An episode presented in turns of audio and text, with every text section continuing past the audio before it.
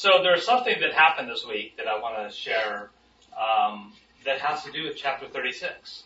Um, but for us to get the context of that, um, I want us to listen to chapter 36. Okay, so you can follow along. I'm going to be playing the Word of Promise New King James version of this. Okay. Um, so we'll read a little differently. Absolutely. But I want you to sort of get the sense of what is happening in this chapter. Um, so just listen and follow along. Verse 1. Starting at verse 1. And we're going to do the whole chapter. I think. Now it came to pass in the fourteenth year of King Hezekiah that Sennacherib, king of Assyria, came up against all the fortified cities of Judah and took them. And the king of Assyria sent the Rabshakeh with a great army from Lachish to King Hezekiah at Jerusalem. And he stood by the aqueduct from the upper pool on the highway to the fuller's field. And Eliakim, the son of Hilkiah, who was over the household, Shebna the scribe, and Joah the son of Asaph, the recorder, came out. Then the Rabshakeh said to them, Say now to Hezekiah, Thus says the great king, the king of Assyria. What confidence is this in which you trust? I say you speak of having plans and power for war, but they are mere words. Now in whom do you trust that you rebel against me? Look, you are trusting in the staff of this broken reed, Egypt, on which if a man leans, it will go into his hand and pierce it. So is Pharaoh, king of Egypt, to all who trust in him.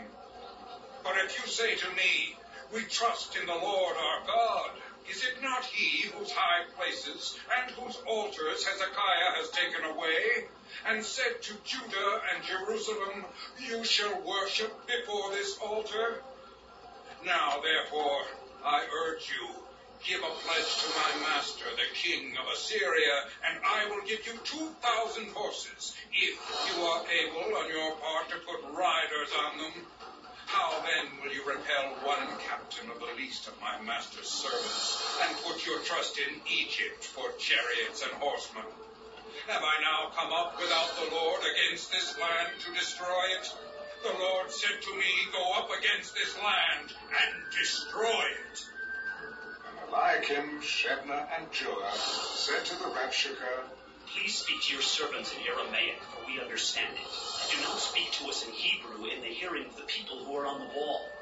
But the Rabshakeh said, Has my master sent me to your master and to you to speak these words, and not to the men who sit on the wall, who will eat and drink their own waste with you?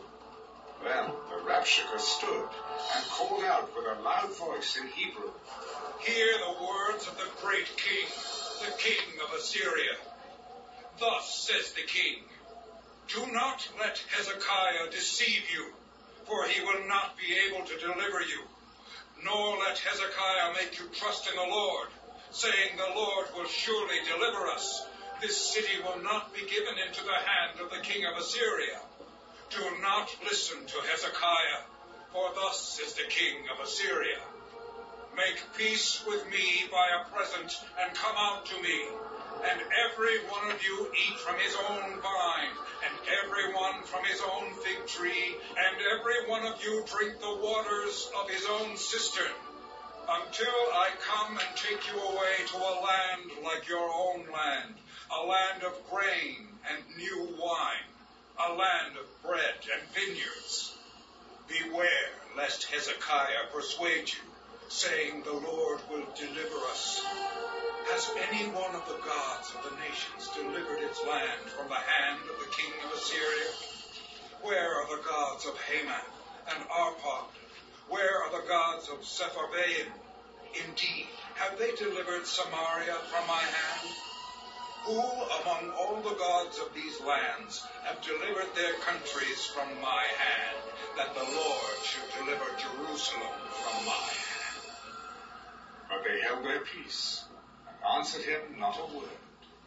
For the The king's commandment was, do not answer him.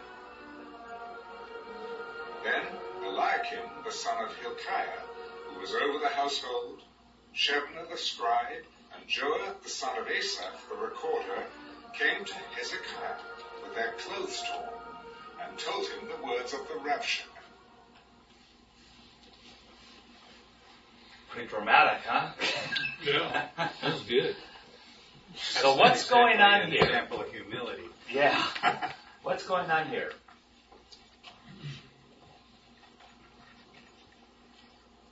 Sort of summary. What, what, what did you guys hear about Listen that? to me or die. The messenger for the king of Assyria was sent in order to get them to um, voluntarily Give up.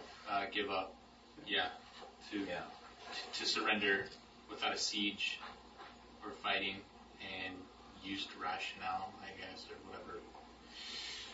Trying to be persuasive.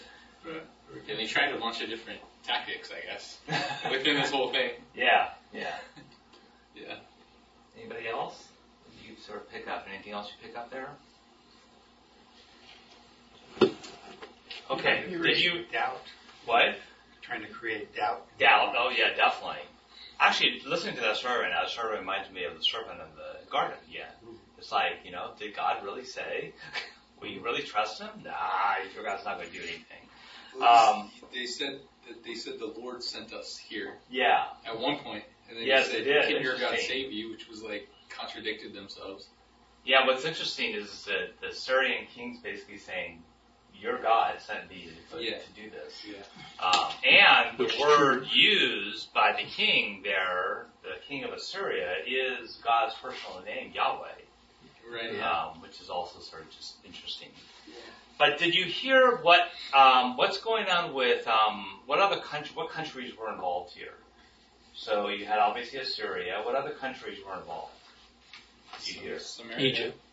Right, Egypt, Samaria. Okay. Yeah. So you're I don't know how well you're gonna be able to see this because I don't want to try to do the screen. But so here's here's Israel again. Okay. And we sort of see that. There's there's Israel. This is Dead Sea, Sea of Galilee. Here's Jerusalem. Okay. What is the opening city that you hear in Isaiah 36 there? What city are they talking about? Jerusalem. No. What city? Yeah, but what what are the city what what's what city is a siege happening against? It's the fortified cities of Judah. Yeah, look at the very opening what is it? Yeah, look at um so look at verse two. See that city called Lachish? Mhm. You guys see that? Alright, so here is Jerusalem. Alright? Where's Egypt? Wales. Right down here. Okay. Here's Jerusalem. Do you see where Lachish is? It's south of Jerusalem. Okay. So what Assyria is doing is they are going against all these cities all around Jerusalem and laying siege against them. Mm-hmm. All right.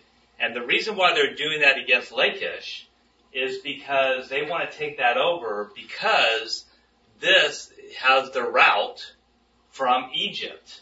Okay? For the Egyptians, as they're going to help Hezekiah, alright, they wanted to make sure that they, the Egyptians wouldn't be able to get there.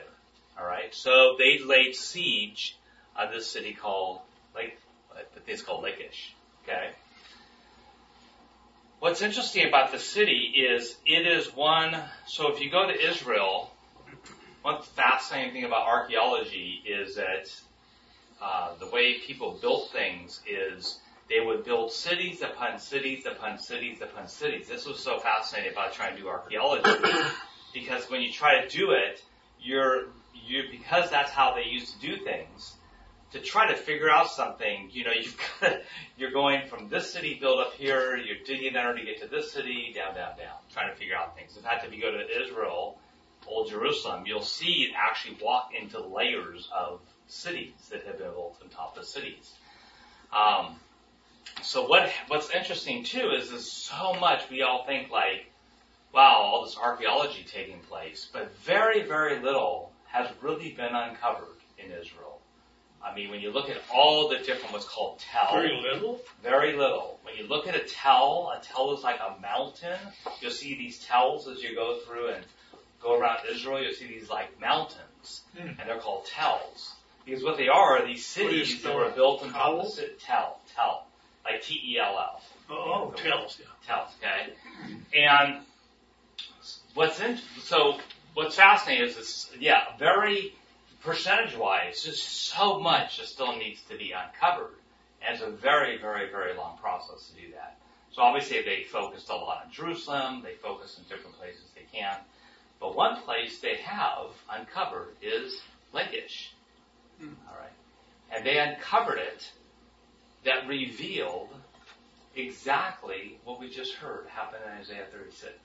Hmm. The proof that what was happened with that siege of, of Assyria unto Lachish actually took place. And they actually have uncovered that part of what happened. So hmm.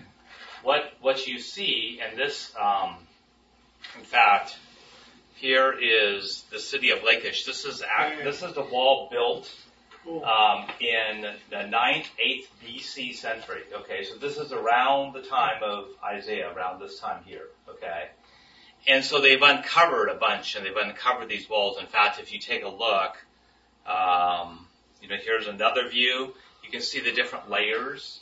Okay, um, there's another view of it. So actually this these mountains here, that's the tell, all right, and they they're just layers and layers of city that take forever to, to bring down. But the issue with Assyria here is when they attacked Lachish, it had a wall around it. All right. So they were trying to figure, which most big cities did, and Jerusalem did too, was how are we going to get break, how are we going to break in? You know, it's like watching one of these big movies, you know, these movies to watch. How are we going to, how are we going to get into this city?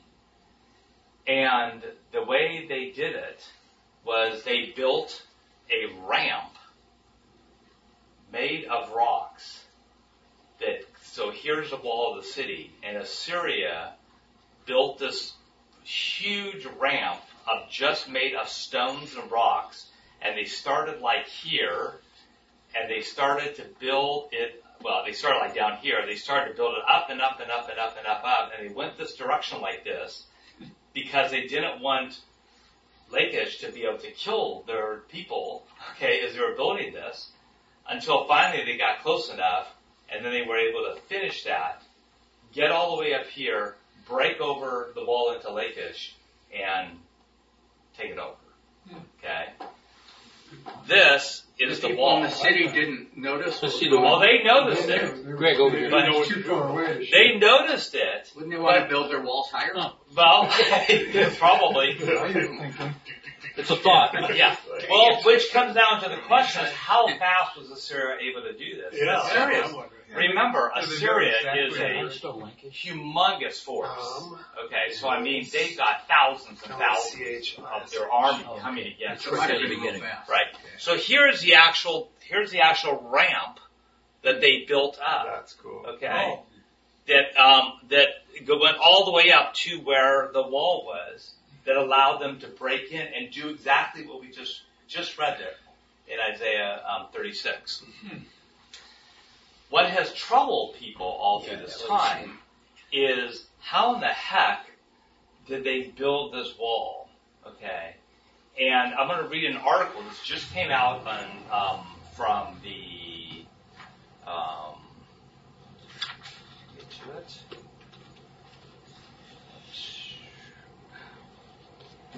So this um, was supposed to just publish in the Oxford Journal of Archaeology.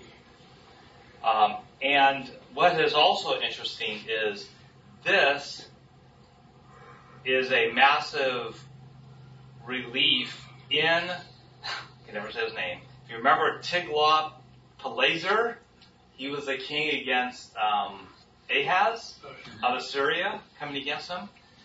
Well, they have the, in the palace that he is in in Assyria.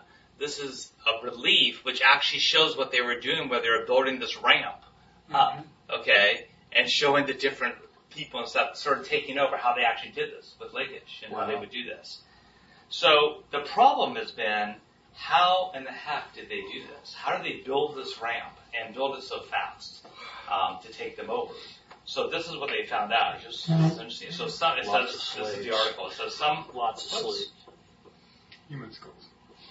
So some 2,700 years ago, I think what's fascinating about this is again, you know, not that we need confirmation of what happens in here, but archaeology continues over and over and over again to say we're finding out what the Bible says has really happened. In fact, they used to think King David was not real because they never found one piece of evidence ever that King David actually lived. And then I don't know if I don't know the exact dates, 70s, 80s, 90s, 1990s, something like that. Um, they were digging in Dan, which is a city um, above the Sea of Galilee, and they actually found a coin inscribed with King David.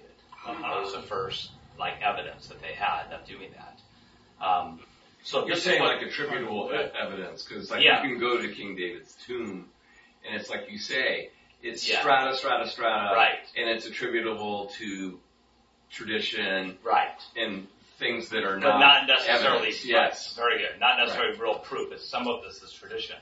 What they're finding is more and more proof. So what they were trying to figure out was how in the heck could they have done this? How could they build this wall and so fast? So this is what they just came out with was an article about how did, how they they believe they did that. And so it said. Some 2,000, 2,700 years ago, a Syrian king, so bad without Sennacherib that we just read about, conquered the Judean city of Lachish in one of the most documented battles of ancient history, as described in the Bible, in Assyrian records, and even in artwork that survived until today. That artwork I showed you there. So I mean, there's this documentation, battle we're reading Isaiah 36, like one of the most documented archaeologically of any battles in the Bible. So it says, a group of Israeli and American archaeologists have now shed light on how that dramatic war was conducted, and specifically how the conquering troops built the siege ramp that allowed them to capture the city. The results of their, their research, combined with the analysis of the biblical and historical sources, with the study of archaeology remains remains in the landscape, were recently published in the Oxford Journal of Archaeology in, and we just read about where it just said this in here, about the 14th year that us, the king of Isaiah, they took siege against Lachish. It says the area had already emerged as a clear site of a battlefield. Um, the top was excavated around 40 years ago, that top I just showed you, and hundreds of flint stones and arrows were found there from the war. In addition, around 40 to 50% of the ramp has survived. Now we understand how it was built. This was the issue. They didn't get how it was built. In order to achieve the result, the researchers developed a theoretical model and checked it against evidence and did all this analysis to try to figure this out. So once um, a prominent Canaanite city, which was Lachish before Israel came in and took it over, Lachish was among the centers conquered by Joshua after the Israelites entered the land of Israel. It later an, became an important city in the kingdom of Judah, second only to Jerusalem. So this is a big, big city. A vivid depiction of its siege at the hands of the Assyrians in 701 BC, which is what we're reading here, is offered by several stone panels found in a palace in Nineveh, which is what I just showed you, the capital of Assyria, which portray the battle and the warfare technique used weapons, but also the siege ramp and the battery rams, which allowed the conquering army to breach the city wall. In order to build the ramp, the Assyrians could have used either sediment or stones. However, containers, so if you think about this, how they had to build this, they could have used sediment or stones. However, containers would be needed in order to move sediment, which was not very practical, while a stone, big stones, can be passed from one man to another very quickly. Right. The Assyrians, however, needed an incredible amount of boulders to build such a massive structure and to do it quickly. Like, how are we going to do this? At the side of the cliff, they found a quarry. Mm-hmm. Okay.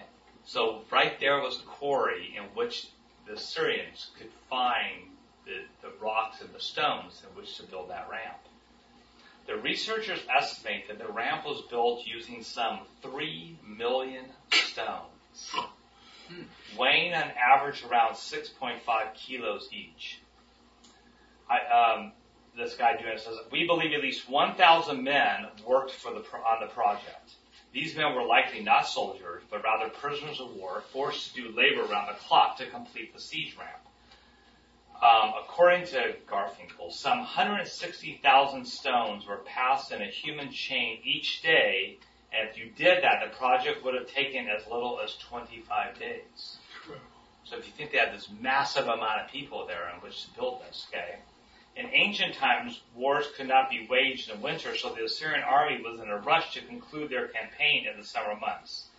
Um, in order to ensure that the defenders would not be able to prevent the construction of the ramp, this is what I said earlier, the work likely began some 80 meters from the wall, with the workers progressively building up the wall, building higher and higher, dumping the stones down and moving forward until they were finally able to get to the wall and then take over the city. So anyway, it's just sort of interesting that they're, you know, basically this story we're, we're reading in Isaiah is something they actually have very, very, uh, quite a bit of evidence of, as to Historical how it took evidence, place. yeah. Huh? Historical evidence. Yeah, yeah. So anyway, The mind of man can always devise a way to make war.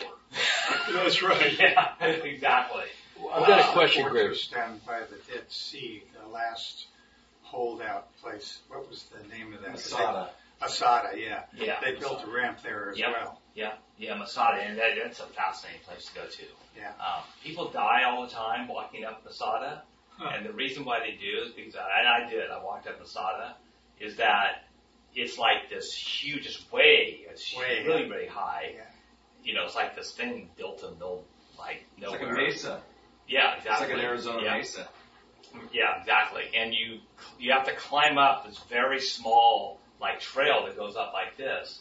And the irony is the reason why a lot of tourists and stuff have died is because the Israeli jets and arm the Israeli Air Force sends jets over that area all the time and they don't worry about like we do here sonic booms and stuff. So you would not hear it at all and all of a sudden kaboom, and it just scares the heck out of people, and people fall over um, I had that happen, but not there. I had that happen in a, Oh, a you're What? Not there. Yeah, not there. It, it, and it happened on level ground, but it happened in a Bedouin tent in the middle of the Negev desert. We were all sleeping. I mean, literally in the middle of the desert with the Bedouins in this tent with camels and everything. And all of a sudden, at two o'clock in the morning, hmm. these Israeli, Israeli jets just go, and you just like jump like ten feet off your. I used to. Time You weren't at a bed, so you were not Yeah. caught. I yeah. You know when they're building that ramp though, off the wouldn't Yeah. they get quite a bit of siege from the other side, like slings and Well, I'm sure they were. I mean, there's probably a lot of people. But if you think about it, they're building like this, and so they're able to sort of protect themselves. A little bit. Probably, yeah, yeah. I'm sure a lot of people died doing that. Anyway, little fun fact, yeah. I uh had a quick archaeology thing too, Uh-huh. since we're talking Yeah. about this. So, during the siege of Sennacherib, and Hezekiah built an aqueduct, and um, to to feed the the city of Jerusalem, and it's the pool of Siloam. Um, but also to cut off the supply of water t- for the Assyrians too. Yeah, so he right. built this ingenious aqueduct, and um, and it's detailed. It, it may be spoken of here. I'm not sure. It's in verse two of 36 when it says, you know, he stood by the aqueduct in the upper pool. But it's Yeah. in um, It's a Hezekiah tunnel. yes, it's second. It's Second Kings 2020. I think Second Chronicles 32:30. Um, but it was built during the siege, and they had recently found it. I know. Um, but that was another biblical archaeology thing that was in the Bible, and I think they were looking for it, but some some kids Yep. randomly found it. Yeah.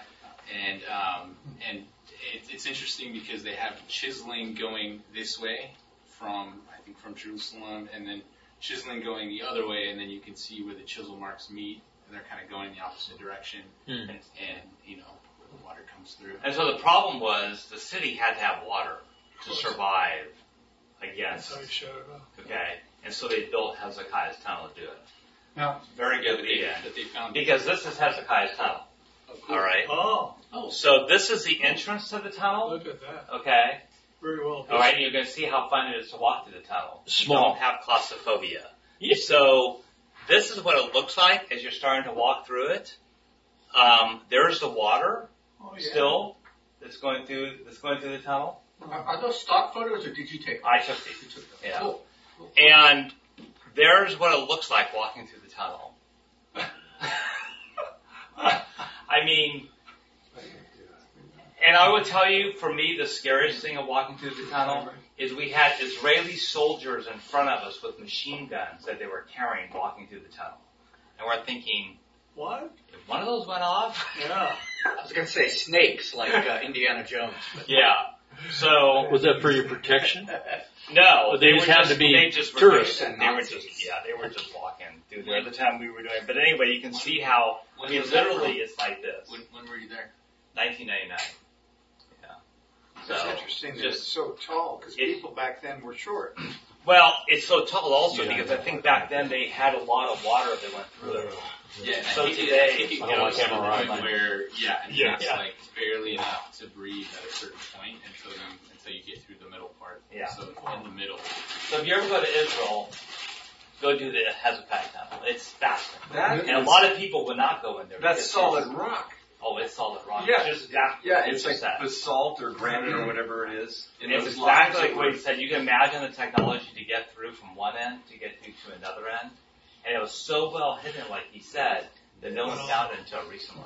And there's Yeah. there's, there's inscriptions on it as well. Yeah. They Yeah. have an inscription. So, but that's interesting So that you cool. bring that up because that's the that ties in. That's a that's like a that's a Jesus thing In the New Testament. all the way through. hmm Yeah, that's a God told them to go there for that reason. That upper pool, Yeah, pool the of, upper the pool. pool of right, David, the pool of the, the, the king, and uh, In fact, the entrance is you will see the pool, mhm. and the pool's still sort of there, um, but they uncovered. So Mhm. because water's coming in, and it creates a little pool that you have to walk in through. So there you go. Your archaeology archaeology lesson of the day. Thank you. That's good. All right. Um, why don't we turn to Isaiah 40? Last week, if you remember, for those of you who were here, what we did was we read through all of Isaiah 40, and we, I, I asked the question, you know, what do you learn about God as you were as we were walking through? It's sort of fascinating listening to how everybody shared about all the different ways you learn about the character of God as you walk through what I want to focus on today is what is called the um, prelude. Prelude? Is that what I want to say? The um, am I using that word right? I'm tired. Um, prelude, right? The beginning statement. Nobody state. Yeah, thank you. Used the word right. Um. Uh, so, if you remember in Isaiah, okay, we had at the very beginning of Isaiah sort of a, statement that was sort of a prelude, okay, as of an introductory part of Isaiah chapter 1. Isaiah 40, as you remember, is now sort of starting a whole new section again. And it's starting a whole new section because now where are the people? Just as a review, where are the people now? And I, when, when Isaiah's writing in Isaiah 40, where are the Israelites? Where's, where's Judah? Where are the people? As he's writing right now in Isaiah 40. Babylon. They're in Babylon, yeah. Exactly. Okay. So they're in exile in Babylon. All right. And so Isaiah 40 through 55 is really speaking to those people who've been taken away by the Babylonians. Okay. And wondering, is, where's God? You know, I mean, is he ever going to come back? Is he ever going to rescue us? You know, what's going to happen? All right. And so I want to first of all try to identify where do you think, so Isaiah 40 is a whole chapter, but the prelude is only in the beginning, somewhat, of Isaiah 40. So I want you to try to detect as we go through here, where do you think the prelude ends? Okay? Does that make sense? So where, and it's, it's quite a few verses in, where does it end? Because I want you to hear where does the sort of voice change of God as to what he's saying here in Isaiah or Isaiah is, as Isaiah is writing. All right. So there's a certain voice at the beginning of Isaiah 40.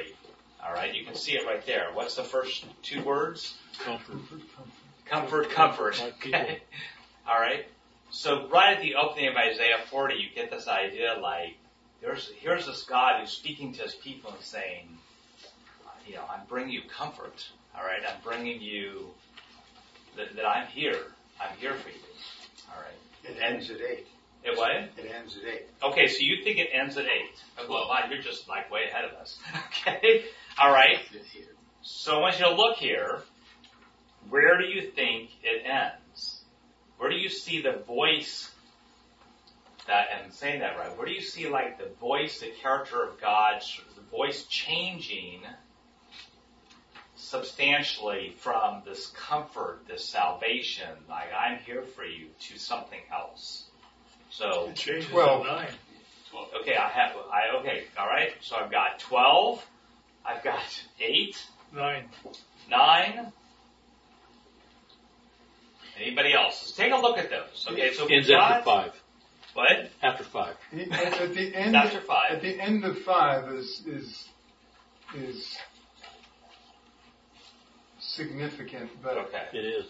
but the the the general Yeah, the Tenor. Lord spoken. continues to be Good. one of Continues. hope Good. until we get to twelve. All right. And so where do you see the changes, Jason, at 12? How do you see that tenor changing?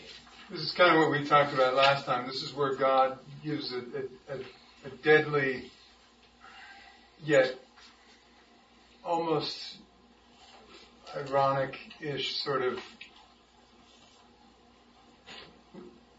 who am I? Right? Who else would do this? Who has measured the waters in the hollow of his hand and marked out the heavens with a span and clothed the dust of the earth in a measure and weighed the mountains in scales and the Mhm. hills in a balance? And then goes on to did, did, did I ask a man for help, basically, right? Okay. So he goes into clarifying and identifying who he is and his and his might, and then Oh, okay. leads into defining man. All right. Anybody? Yeah, good. How? Anybody else? Comments? What do you think as far as what Jason's saying? Does that sound? Do you think that's maybe a good place? Anybody comments? You see the difference between like what he's pointing out between sort of the difference even as what you're seeing. Look at verse 11, for example. How's God presenting himself at this point in verse 11? Right. Shepherd. As what? Shepherd. Mhm. Someone who. So you still see that theme there. You see the theme still of like the comfort, Mhm. you know, that God's providing. Um, And, and his definition of us, the her- her- herald of good news. Yeah. We're clearly his people. hmm Good.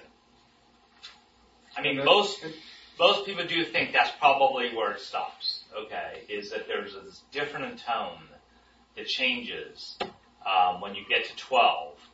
Um, that's pretty marked differently than what you've seen at 1 through 11. So a lot of people say that's probably the prelude, so to speak. Okay with it. Anybody else have any comments there? Thoughts? uh, in terms of Anything?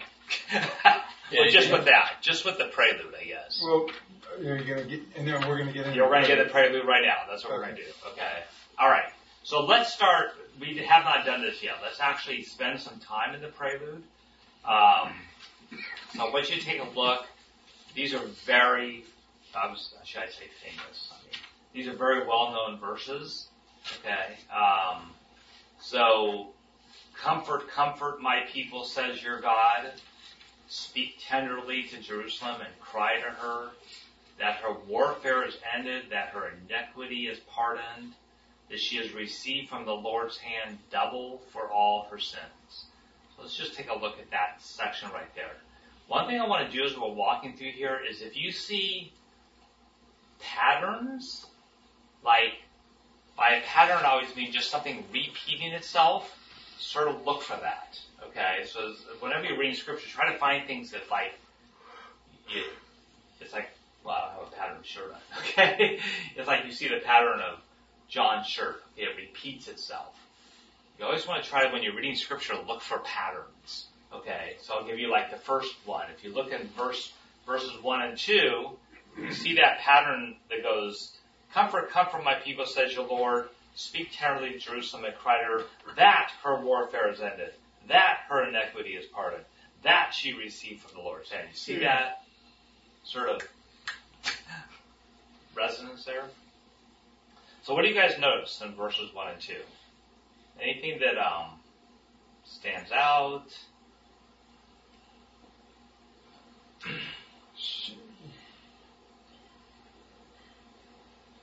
It's interesting that God refers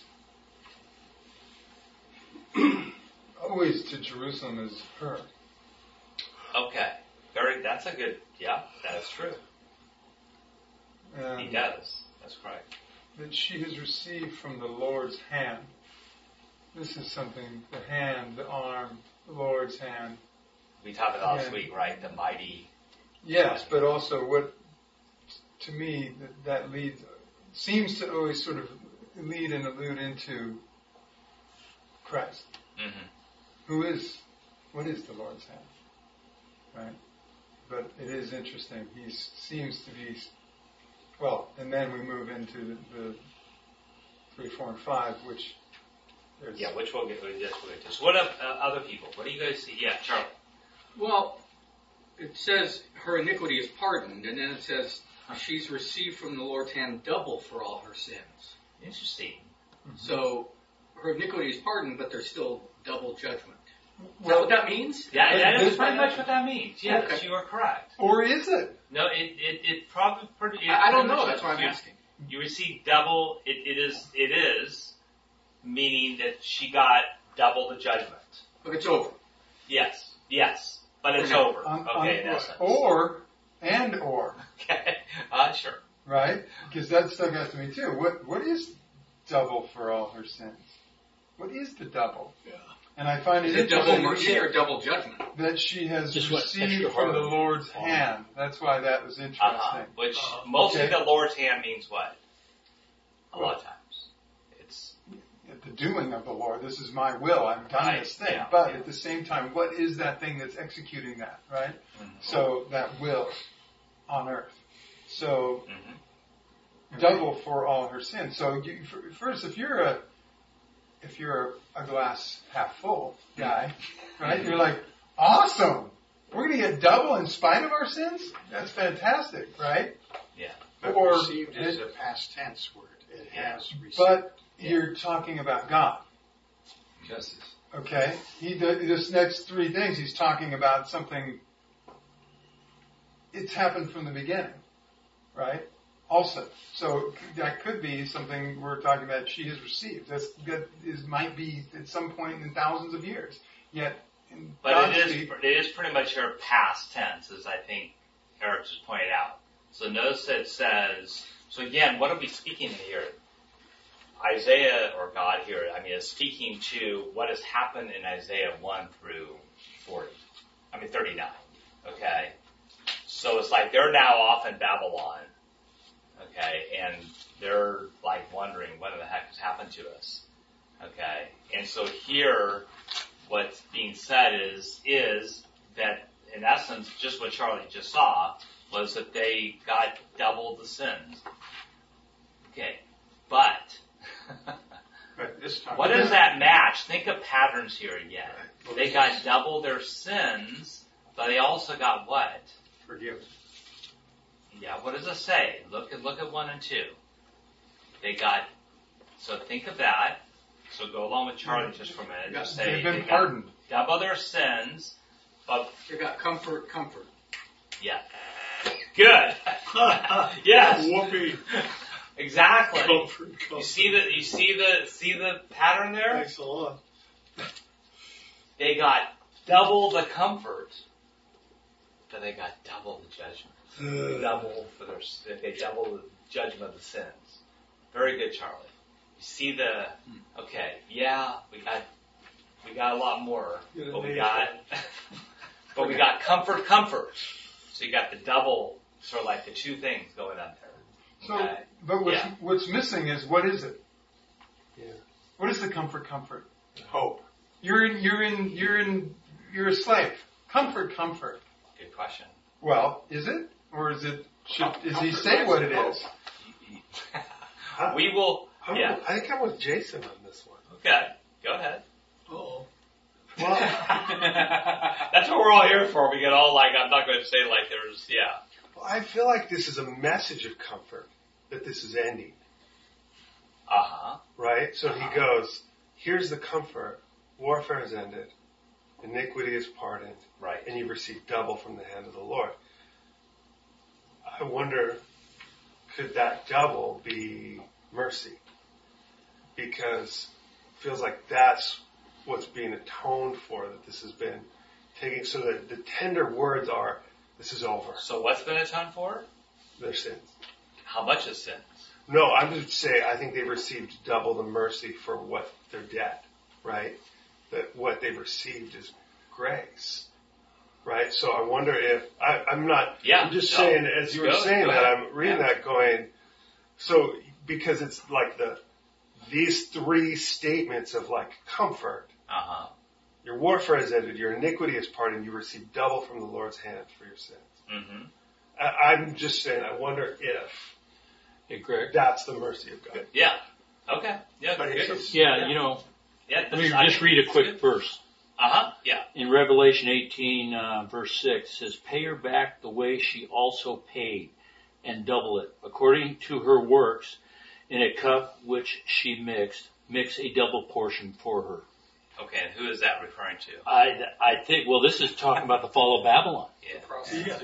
And I see it as the deliverance from Egypt and the deliverance from Babylon, the two, Okay, the interesting. double, What I get out of that double deliverance. Yeah. Okay. is that the way it was doled out, the punishment, that maybe double is coming back too, in blessings. Okay. This past tense. Those are the only, the two biggies in there. Well, Uh huh. Yes, sir. and the reason that I, I'm thinking that is the rest of this chapter, Uh huh. right? Otherwise, it's just it's it doesn't follow suit with the character of God and His way of communicating here. It's like, well, they know they've been punished. That should be pretty obvious. Yeah, Right. you've been punished for your sins double. Okay, yes. However, this is not. He's not in that mode right now. Right? Yeah. He's not in the you're a you're a. I'm telling you why you're a jerk. He's like I'm in the I'm in the comforting mode. I'm giving Right. you the hope mode. Uh huh. I'm telling you what's to come. I'm telling you what you will be receiving. What is the reward is what he gets into next. Mhm. Is is what the way I see this, Mhm. right? And is that double for their sins? Like from when? Mm-hmm. Good question. I, Right? I'm not going to say I know the answer to this. I'm just going to say this. I mean, there's there is debate, which is good. You guys are having the debate about this. Okay. You see the balance of comfort, comfort, and you see the double of the okay of the sins. So we're going to find out as we read through Isaiah that what you have right now is you have the people in Babylon that you would think that they have God has forgiven this of all the stuff that's happened from the past, the atonement. All right. Okay, now we're in Babylon. You would expect the people to be what towards our God? They would now what? What have they not done in one through thirty nine? They've not. sinned and fallen. Yeah, we Just just fallen away from God. yeah we just read in Isaiah thirty six. What's the big message? Isaiah thirty six. Are they what God? Are they, they one with God?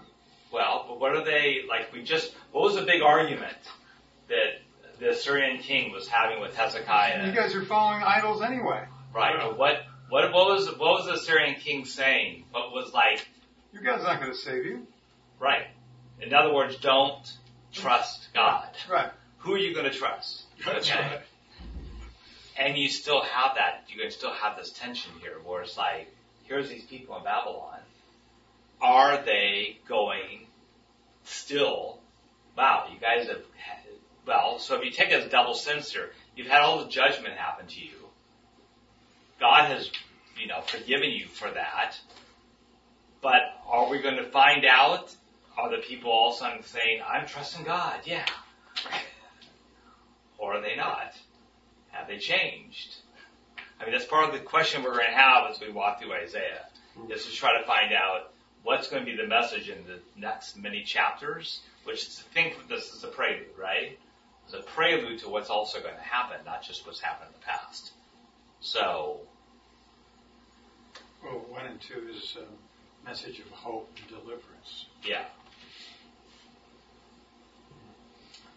What does this say to you guys about the fact that God judges his people? Double.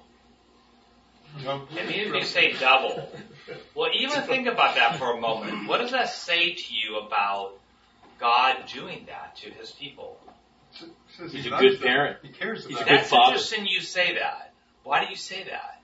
I mean, So we, we, we in the uh, kid, in the kids deal, yeah. we something along these lines came up, and I said, "Do you guys know any kids whose parents like just let them get away with anything Huh. and everything?" And they're all like, "Yeah." And I go, "Do you want to hang out with those kids?" Like, no. Question. You know, they're kind of they're this they're yeah. Well, or do your parents discipline you? Yeah. How do you feel about that? Well, you know, they care about us. Yeah, they care about the way you behave. They care about the sort of human being you're going to be, right? So how does that translate? That translates, they love you. Okay. Straight out of Proverbs. Whom the Lord loves, he chastens. Mm-hmm. Yeah. And where do you see that in the New Testament? Where do you see in the New Testament that God's judgment, or what we call discipline, is actually a sign of His love and the relationship we have with Romans Him? uh, five, I think it is, or three or five, right in there. Okay. But Anybody else think of We other also- places? Hebrews also. joy What was that? tribulation. Yeah, Hebrews. Where'd you? You find it. Yeah, big time Hebrews. yeah, He turn to disciplines those he loves. Yeah, turn to Hebrews 12. It's just interesting to see because just like right along the lines you have it with the kids. Okay, and I think you actually sort of see this here too in Isaiah. Is the judgment uh, by God we take as like, oh my gosh, how can God do that? But it's really discipline because He loves His people. I mean, He's trying to call His people back to them.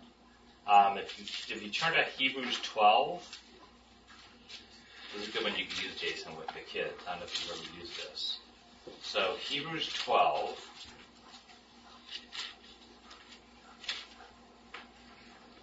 Whenever I feel like God's doing that to me, which He does, I always remember this passage in Hebrews 12. Um, so Hebrews 12, and I'll just I'll start at um, I mean Hebrews 12:1. You know, just starts so beautifully. It's one of the you know awesome pa- passages. In fact, it almost of seems like how we're talking with Isaiah. Therefore, since we are surrounded by so great a cloud of witnesses, let us lay aside every weight and sin which clings so closely, and let us run with endurance a race that is set before us, looking to Jesus, the founder and perfecter of our faith, who for the joy that was set before him endured the cross, despising the shame, and is seated at the right hand of the throne of God. Consider him who endured from sinners such hostility against himself. So obviously talking about Jesus here. Alright? So that you may not grow weary or faint hearted. In your struggle against sin, you have not resisted to the point of shedding your blood. And have you forgotten the exhortation that addresses you as sons? This is interesting. My son, do not regard lightly the discipline of the Lord. Quoting from the Old Testament. Nor be weary when reproved by him. For the Lord disciplines the one he loves and chastens every son whom he receives. And I love this part. It is for discipline, I love it. It is for discipline that you have to endure. God is treating you as sons. For what son is there whom his father does not discipline? If you are left without discipline, in which all have participated, then you are illegitimate children and not sons. Isn't that fascinating? Yeah. I mean, the judgment the dis, which is just like you can relate to a judgment discipline here. God disciplines those He loves because we are. I mean, it's right here. Who are we in God? We said slaves of Christ, but we are children of God, and as children of God, He's going to. He wants us to be His children and to follow Him, be holy, right? So to do that, He Be disciplines disciplined. us. He's a good father. He's a good father. And that, and it's, so it's like if you don't have the discipline by God, you know, it's like, it's okay when that comes. as hard as that is to feel, it's like, it is what builds us up in that relationship with God, helps us learn to be more holy. Well, it's a, they rod and the staff. The sh- the sheep are stoked. Hey, if I start wandering off because I'm just busy eating the grass and I'm not looking up, throw that thing. Oh wait, I I got to get back in the pack. Yeah. Yeah. What were you gonna, you were gonna, I was just going to say, for him to be, how, I, how I've always made sense of it is for him to be perfect in his love. He rules with justice and mercy equally, and if it's too much mercy, uh, you know, so the the concept of this discipline, he can't be perfectly just unless he there's the accountability of the discipline Excellent. equally. Um, Yeah, excellent. That's, yeah, just like that, that. That's one of those, those beautiful reminders, and then again that justice is in a lot of ways, at least in my life, has has made the mercy all the more powerful when the mercy's there, when the grace is there. It evokes love in a different kind of way when you feel the weight of justice. Yeah. Um, yeah. and that's and when those things, the duality of the two is what I mean is obviously what makes God so powerful and so interesting. Right. Um, but yeah, and it's That's very it's good. Yeah. fun to read it in this way. Yeah. I mean, it's a lot of what, it's the very first thing to sort of go when people start, start turning away from God. One of the first things to go is they think God should not be just. He should just be God of love, love, love, love, love. And they don't realize just exactly what you said. It's two sides to the same coin. I mean, justice shows the deep love of God. Right. Um, and they both go hand in hand, you know, with that. Um, yeah. But you guys, yeah, Jason, you were going. It just that whole concept that you just were bringing up, that that whole argument about uh, you know, what kind of God would do that? Right, right. Uh, a God that actually wants you to be set free. Yeah. Like, and I think of when Abraham is blessed with a son by God, and then is told to go kill him, and he stays his hand at the end, of course. However, or not, of course, but he does. And why? You think why? Why? Why of that? Because he wanted to give Abraham the that I believe is what for Abraham pushed him completely over the edge into being completely with God. Yeah. And was set free from slavery of the world. and that action right there was what enabled us all to be sitting here. Yeah. Very good. It's ama- amazing. Yeah. So what kind of God would do that? A God that loves his people. Yeah. To that point. Right. This is this is also you know as opposed to like God giving you over to a debased mind, Hmm. which is Romans 128, and they did not like to retain their knowledge, uh, God in their knowledge.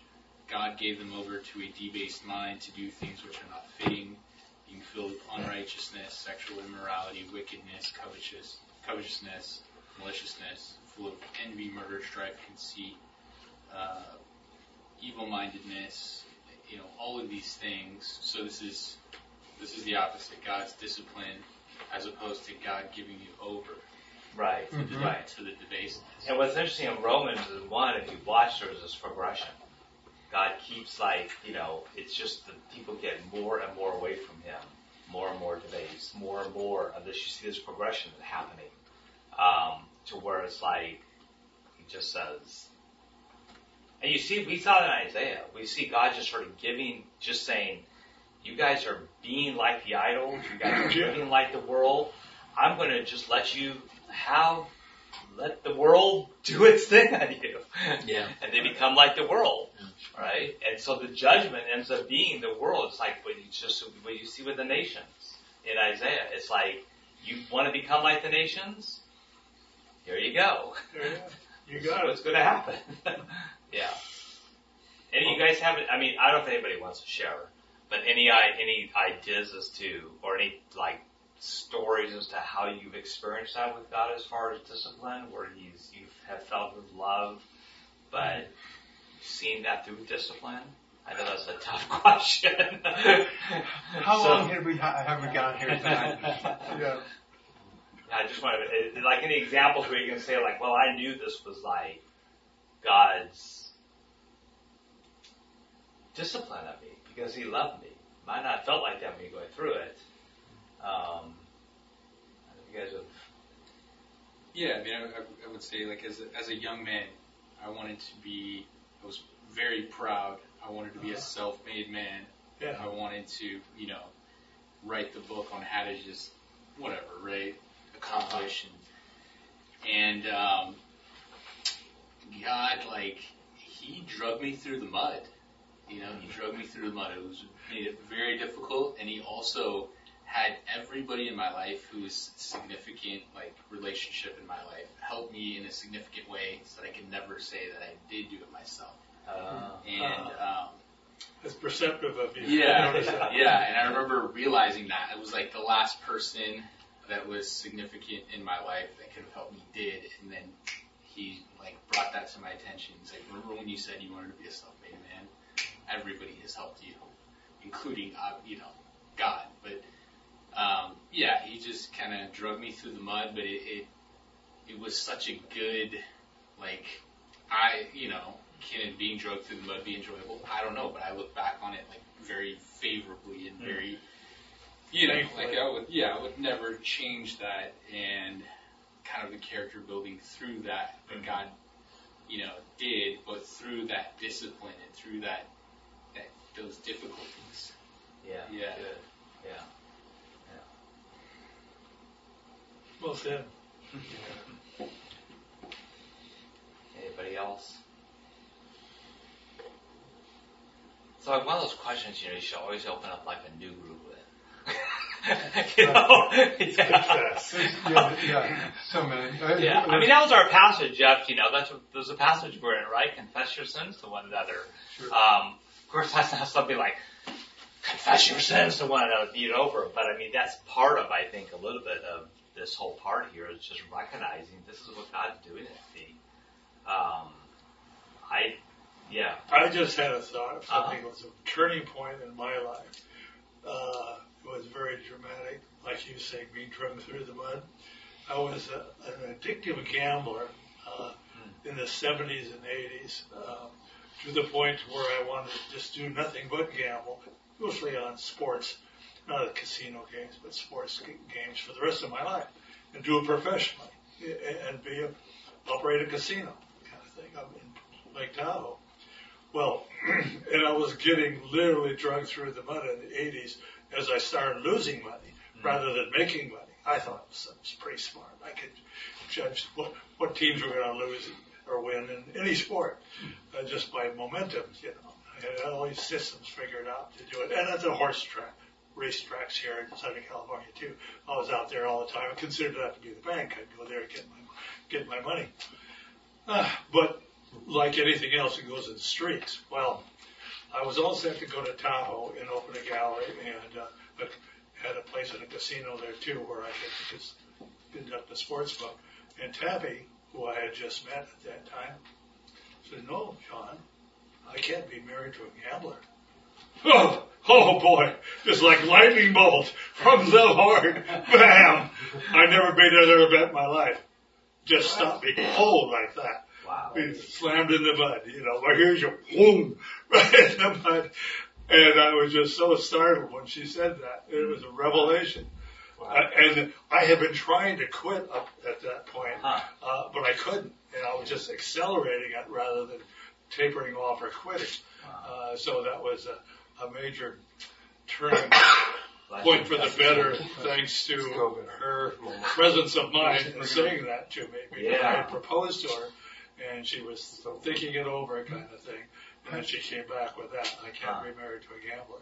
I said, well, And did no you? problem. So when she said that, yeah, when she said that was, I mean, because a lot of times you could think of, you know, like gambling's like an addiction or something. Was something just stopped in you? I mean, just like God just used right. her words. And she didn't say in an angry tone or Right, a right. judgmental tone. She just said, frankly, I can't be married to a gambler because of his security was her number one uh, desire in life, her number one need in life. Yeah. I asked her, "What's your biggest need?" Uh, before that, uh, and she said security. So it made perfect sense that being married to a gambler would be insecure because I was insecure being a gambler myself. It's fun. Uh, I had enjoy, I had enjoyment on it, but it was uh, something was very most difficult thing for me in life to quit. Wasn't smoking, wasn't drinking, it was gambling. Yeah. Thank the Lord. It's true love. On a losing streak. Yeah. Yes, that's right. That was my that was the money part. Wasn't right. That's his discipline. That's right. Curses all the teams you bet on. Well, I was a bookie too. Yeah, no, that's great. That was everything. Yeah. To do with gambling. I was really into it big time. Like a fool. Yeah. Eric, you were. Um, the term a contrite heart. Um, to me, the connotation is accepting correction as God's love. Yeah. You know, because when you're corrected, you can rebel against it, or you can see it differently as God working in your life through love and and redirection, if you mm-hmm. will. But unless you receive it that way, you won't change. Mm-hmm. Yeah. Yeah. And that's that's the that's the turning point, is Well- whether you receive it that way or not. Yeah. So, sometimes it just happens. Right? But it's how you interpret it Well, is everything. It is, and then, but again, sometimes that just happens, or sometimes God just tells you how it is. Right. Right? This, You don't have a choice, in other words. Right. Exactly. So uh, the get out of jail free card. Yeah. Yeah. Yeah. Yeah. I had I was a, a rower in, in college and I was super competitive and I was like top in the country kind of level and I was going to go to the Olympics and it was going to be fantastic and I just was dominating and nobody I, I, I trained myself to the point where I was like a, a robot. I could determine what my splits needed to be and just do it. It didn't matter how I felt, didn't matter what I thought. I just couldn't just do it, which is awesome, except for the fact that the human body just won't accommodate that. And um, For long.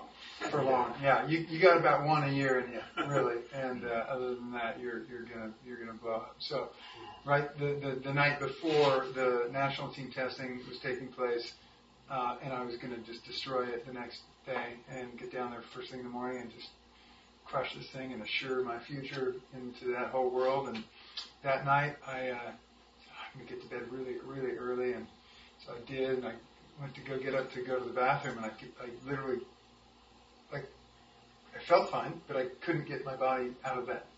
Mm. I was like, oh, what, what's going on? And I, I had to crawl to the bathroom. Wow.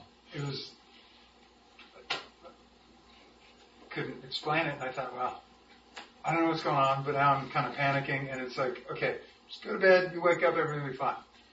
Woke up, wasn't fine. Limped down to the place where the test was, was right down the street from my house, and like just was like shaking and quaking, and I wasn't, I didn't feel sick. I didn't have like flu symptoms or anything. My body was just like, well, like, like this short circuiting, and and I had to watch the other guys do it. I couldn't do it, and I walked home completely just out of my mind, broken, and uh, God spoke to me as I'm walking down the sidewalk and said, "That's not who you are. I've got other plans for you." And and I then went and ended up seeing the, the, the school athletic doctor who had just come from UCLA, who had dealt with all these track athletes and had it was like something that they nobody really knew very much about. They called it overtraining syndrome. He had all this documentation on it because of these track athletes, and um, said that basically you, you, you're, need to go see a psychiatrist because, or psychologist or whatever, because when you go through this, you're, you're kind of lose your mind, right? But I was like, I'm fine. You know, God told me what the deal was. I get it, right? And so, like you said, this is how you receive it, but God kind of didn't give me a choice. Hey, here's the deal, right? And I was like, oh, wow, never thought of that. And uh, so that was one of those freeing, right? Even though, yeah, Yeah, It's I mean, one of those things where God, uh, we make our plans, but God directs our steps. Yeah, Indeed. I mean, Jeff and I were talking at the time, you know, about you know, like these like different like stages of faith. You know, that you as, as a Christian, as you're going, as you're growing, I guess you could say, biblically, more and more into holiness.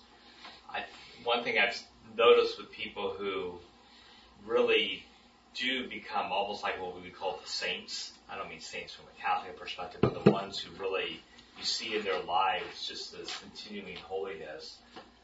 You find out about their lives or read their stories, and it's almost like assuming double the sins here, double the judgment is what it says here, is you see that when you listen to their lives, God has done a lot of disciplining that then correlates with also them becoming more and more holy. And the Christian life is not, it's not just like, oh, let's just, you know, fun and games. God's to just bless me, bless me, bless me. I think that's where, like, people get stuck. They think, oh, you know, I became a Christian. God's supposed to just bless me. Then all of a sudden, something's going on in their life, and they don't know what it is that's going on in their life, and they think something's wrong with their relationship with God and their faith in God, and what they don't realize sometimes is part of what God's doing is He's trying to take you to that next step. You know, we, you guys have heard that dark night of the soul, you know, where God just takes you to this time, through time of just going, where's God? And yet, mm-hmm. it's a Job experience, you know, and yet that's part of that whole growing more and more to become like Christ. So do you think uh, at some point you start to, as you as you grow into that, you you you're looking forward to those because you're you're you're trying to be on track and do what what you believe God wants you to be doing, right? But you're also like hopeful in some respect, like, hey, if I'm not, I want to know. Yeah. So if you're going to discipline me, I'm yeah, please do. Right. Right. If I'm not going. And most of you don't have to ask for it. It's just yeah, yeah, right. Or I, again, I bring this up a lot, but I think of the Apostle Paul. It just always strikes me is that what did the Apostle Paul do? You look at his letters from the very beginning of his letters he wrote to the end one. When you look at the end of his letters, is when he most seems to be aware of his own sin. You know, what a wretched man I am. He just, you see this like right. sense that even as he is growing more and more holy like Christ, the smaller smallest of sin, it becomes this just huge thing. Darkness, I guess. So it's like the light in the darkness, but the darkness becomes much, much more apparent. Mm-hmm. And God's working to create us to be more holy. And so we look at sin as something which is is more and more severe, really does take us away from God, and we take it seriously. You know, um, yeah. So yeah, it's like a true friend will tell you what you need to hear, whether you want to hear it or not. Amen. Sure. And we all need that. My wife is that for me. yeah. I mean, I've just got a wife I like I know. All day. I mean, I, this one reason I actually married her is I love the fact that I had a wife that I knew I could not get away with it. Yeah. And I well, needed that. hold you accountable. Yeah, and I needed that. And I'm the type of person like I need that in little things like this. We all need because it. yeah, but you know it's like catch me early. I remember as a kid even I, I was thank, thankful that I got caught stealing at a really young age. I um, did too. Both from my mom and from the store. I, too. I forgot all about yeah. that. I and I got disciplined for that. And I was like, I look back on that, and I go, thank God. Yeah. You know that I did because I like go, I'm never going to steal again. Do you remember what you stole? Yeah, it was a knife. Oh, Well, I did two things. I things. saw a stole, comic book. yeah, I stole a knife. I have no idea why. Really stupid. Stole like Who would candy. steal a comic But I stole a knife from a store. I remember that. And then I remember actually one time going into my mom's purse Even I robbed and the store. stealing money from her purse. At knife point. No, not a You know what? That's funny. I knew everyone stole money from their folks. That was one thing I was like, really? Yeah, I never did. I mean, I'll steal some I, from a store. I did somewhere. one time. Yeah. Couldn't. terrified. That was it. Couldn't do that again. Right. I um, my dad used his belt quite well with that one.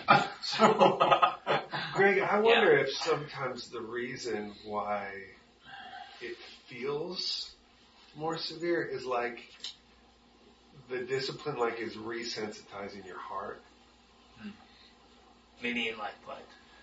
So I I think it's why what Paul, you know, way down the road would call himself like the chief sinner, right? Mm-hmm. Is you go I think he probably looked at his life with so much conviction over all the things like you're saying.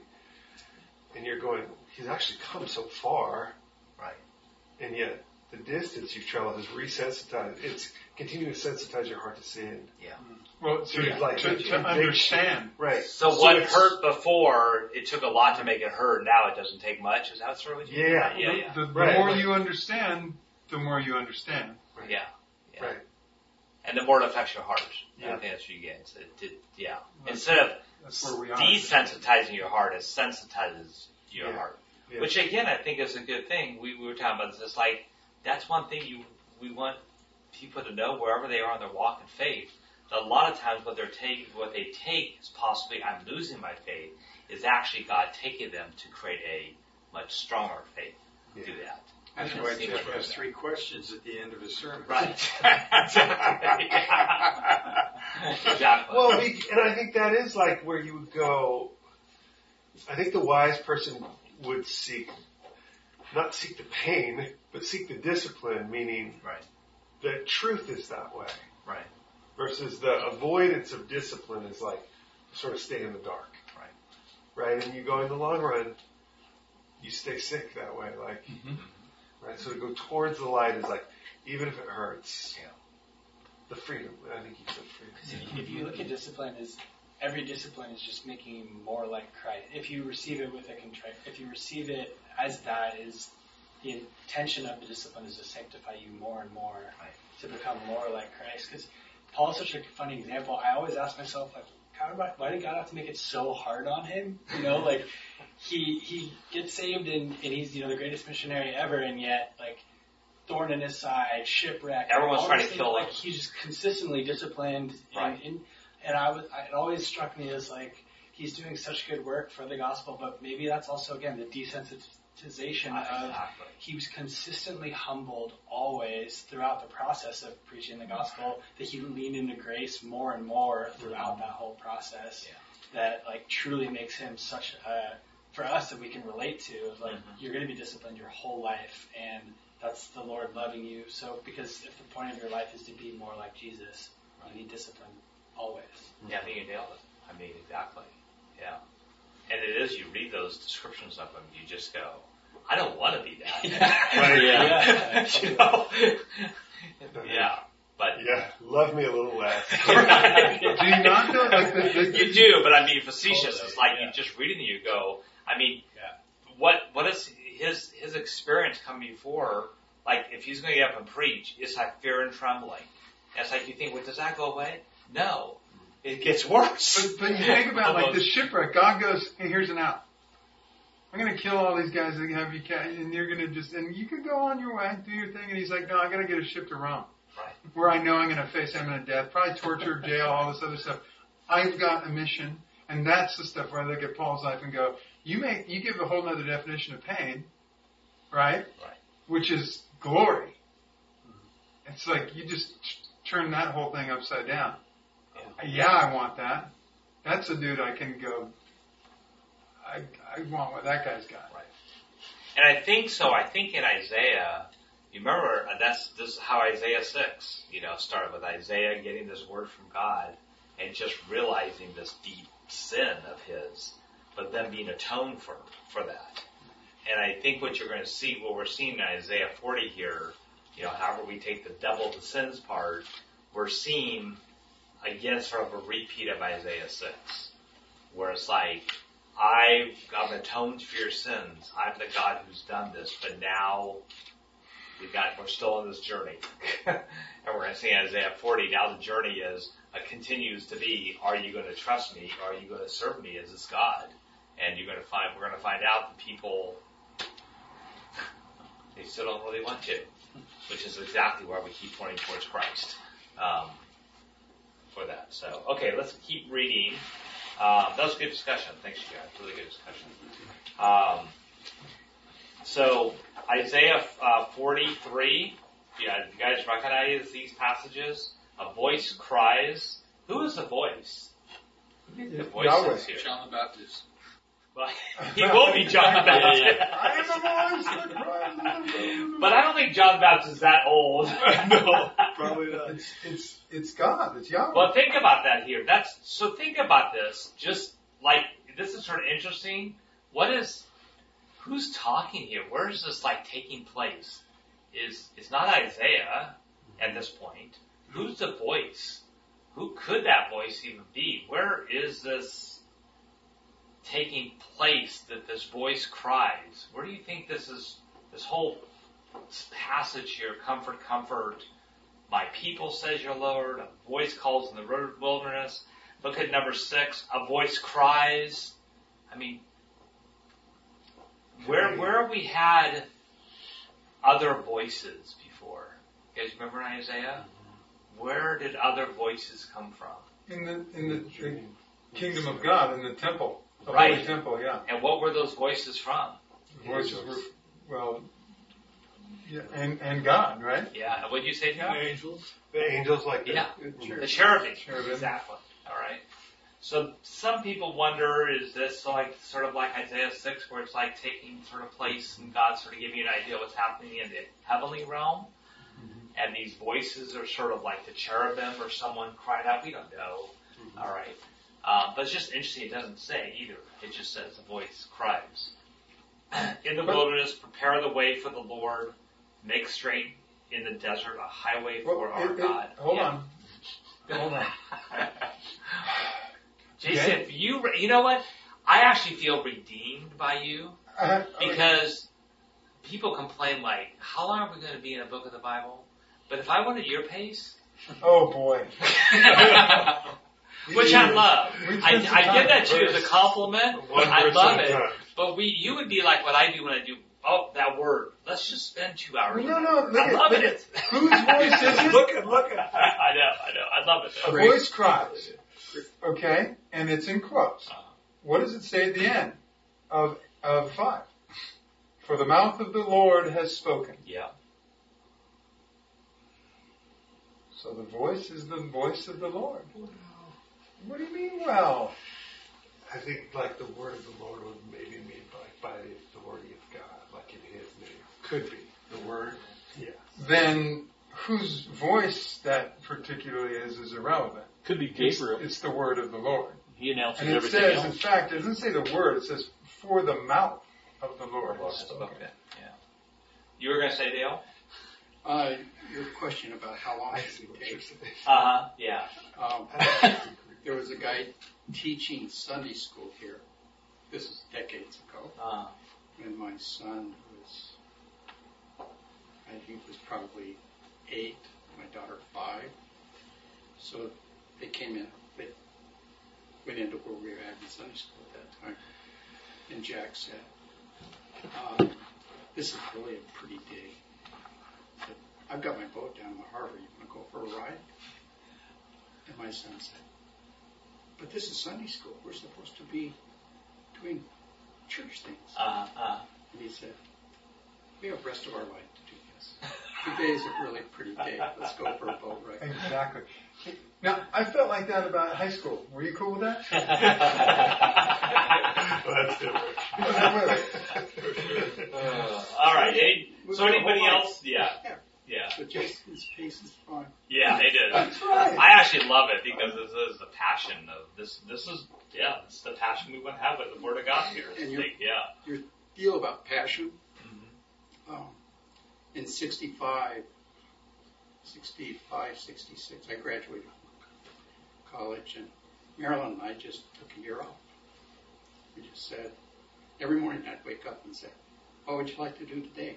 And whatever she said, we did. So we went from here across the United States and over to Europe, and around and back. And we were at the Louvre, Sabbatical.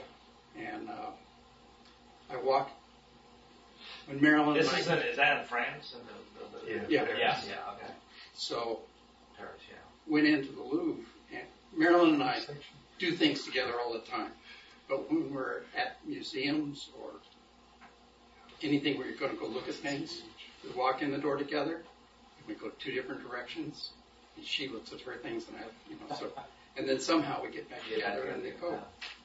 So I walk into this room that's probably about this size, and there's a picture like eight by ten of the beheading of John the Baptist. Hmm. And there's this guy standing at the rope that keeps you from getting too close. Uh, And I walked in and I started to say something to him, and then I just looked at him. He was so involved in that picture, he was in shock. He was just standing, I stood next to him for about five minutes, and he just was fixed. So I gently took him by the hand and walked him over and sat him on a bench. And about 10 minutes later, he woke up. Who are you? I said, Wow. I said, you were looking at the picture and you were really fixed. And so I brought you over and sat you down. huh. Yeah, it was weird. He said, Wow. thank you. Walked away. I have the original of that picture in a church in Malta. Hmm. Yeah, so, Did he speak French now? uh, no. I don't speak any foreign language. That's like the gazing of What the I found was everybody else spoke English. yeah. Yeah, that's right. As God intended. The King's English. Old English. Um, all right, any, we'll just wrap it up in five. You know, we're working our way through. Um, but anything else in five? Notice, do you notice a difference in the way God is addressed here than what we saw in verse one and two? Uh, Yahweh. Yahweh, true. What else? And what else do you see?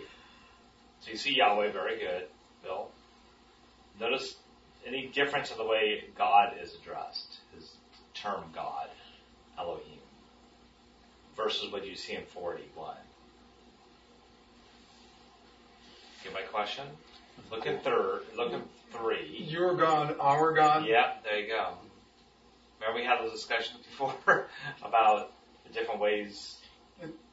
So if you notice here, it starts out by says your God, and then in verse three it says our God. And what we're going to find out is if you look down in verse eight, the word of our God, and then you go back to verse nine, and you're back to your God. So, So, so this pattern again. I mean, is this is this just me, or is this should this be really super obvious at three, four, and five, or God declaring the coming of Christ? Well, as I will like always say to you, this this obviously is being used later to show that that's what this is ultimately. Okay, Right. so um, to say the people here are not seen seen that Isaiah's not necessarily seen that. Does Well, that become a prophecy for that? Regardless, Yeah, the- but but in terms of the structure of this chapter, to me, this this is Interesting. you could break it out into blocks. This is God declaring the Uh-huh. coming of Christ, Okay. right? Then the next section is is for his people to understand the world and him and ourselves. Right? It's it's more defining who you are, who I am. Okay? So it's like, hey look at here's here's a little intro, little little nice intro. Again, sort of saying who you are, who I am. Prophecy. This is the this is what you're going to receive. Well, and a lot of And this then- is setting up again- for not just even Christ, but setting up for what's going to be happening in Isaiah 42, 55 too. Certainly. Okay, so you're going to see, we're going to see that. So But- this but- week, we'll sort of close now. Well, this week, go ahead and we'll pick this back up to get through 11 next week. But look at patterns again. Read verse, read verses 41 through 11 and just sort of underline. Look for things you're seeing repeat or things that just like sort of like, oh, I see that again. Sort of like what Jason's doing there, just seeing sort of patterns that are going on there's a lot of stuff happening in 1 through 11 there. Okay. All right. Good discussion, you guys. Um, Pete, you want to close this one first? Sure. Heavenly Father, God, just thank you for this group of men that we have here tonight. We thank you for all the blessings in our lives, everything that you've given us, this beautiful place that we live, that we have you in our heart, that we can study your word on Tuesdays and uh, just come before you in the book of Isaiah and your truths and your wisdom. We thank you for all your blessings, but we thank you for your discipline in our lives. Lord, that you've shaped us into who we are today and that you continue to sanctify us into perfection. Lord, we thank you. Uh, you are so good to us. In Jesus' name, amen. Amen. Amen. Amen.